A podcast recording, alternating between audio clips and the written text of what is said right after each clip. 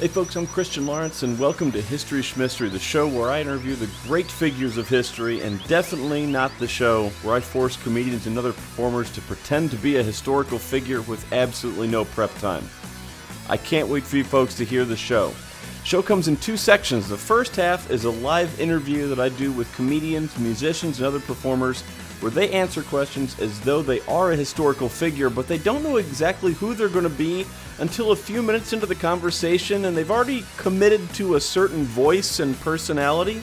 I'm so happy to have a skateboard aficionado Tony Hawk with us this evening. so happy to have him here.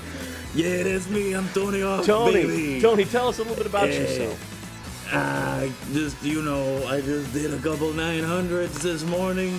Very interested in learning exactly how Viola Spolin did so much time underwater. Is that an Yeah, I think that's an anglerfish. I know they've really gross like teeth, sort of. I Yeah. think. Yeah. Like You that. didn't, you didn't see it, but I made a terrible face just now. Jacques Cousteau, welcome to the show. Uh, hello, how are you? I'm very well, Jacques. Tell us about yourself, Jacques. I, uh, I I spent too much time under underwater. It was a way for me to build my lung capacity, but also it damaged far too many brain cells.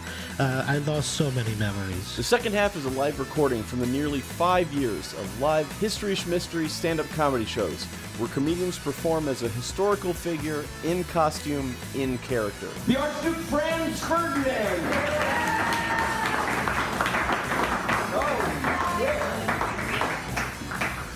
Danke, Christian, danke.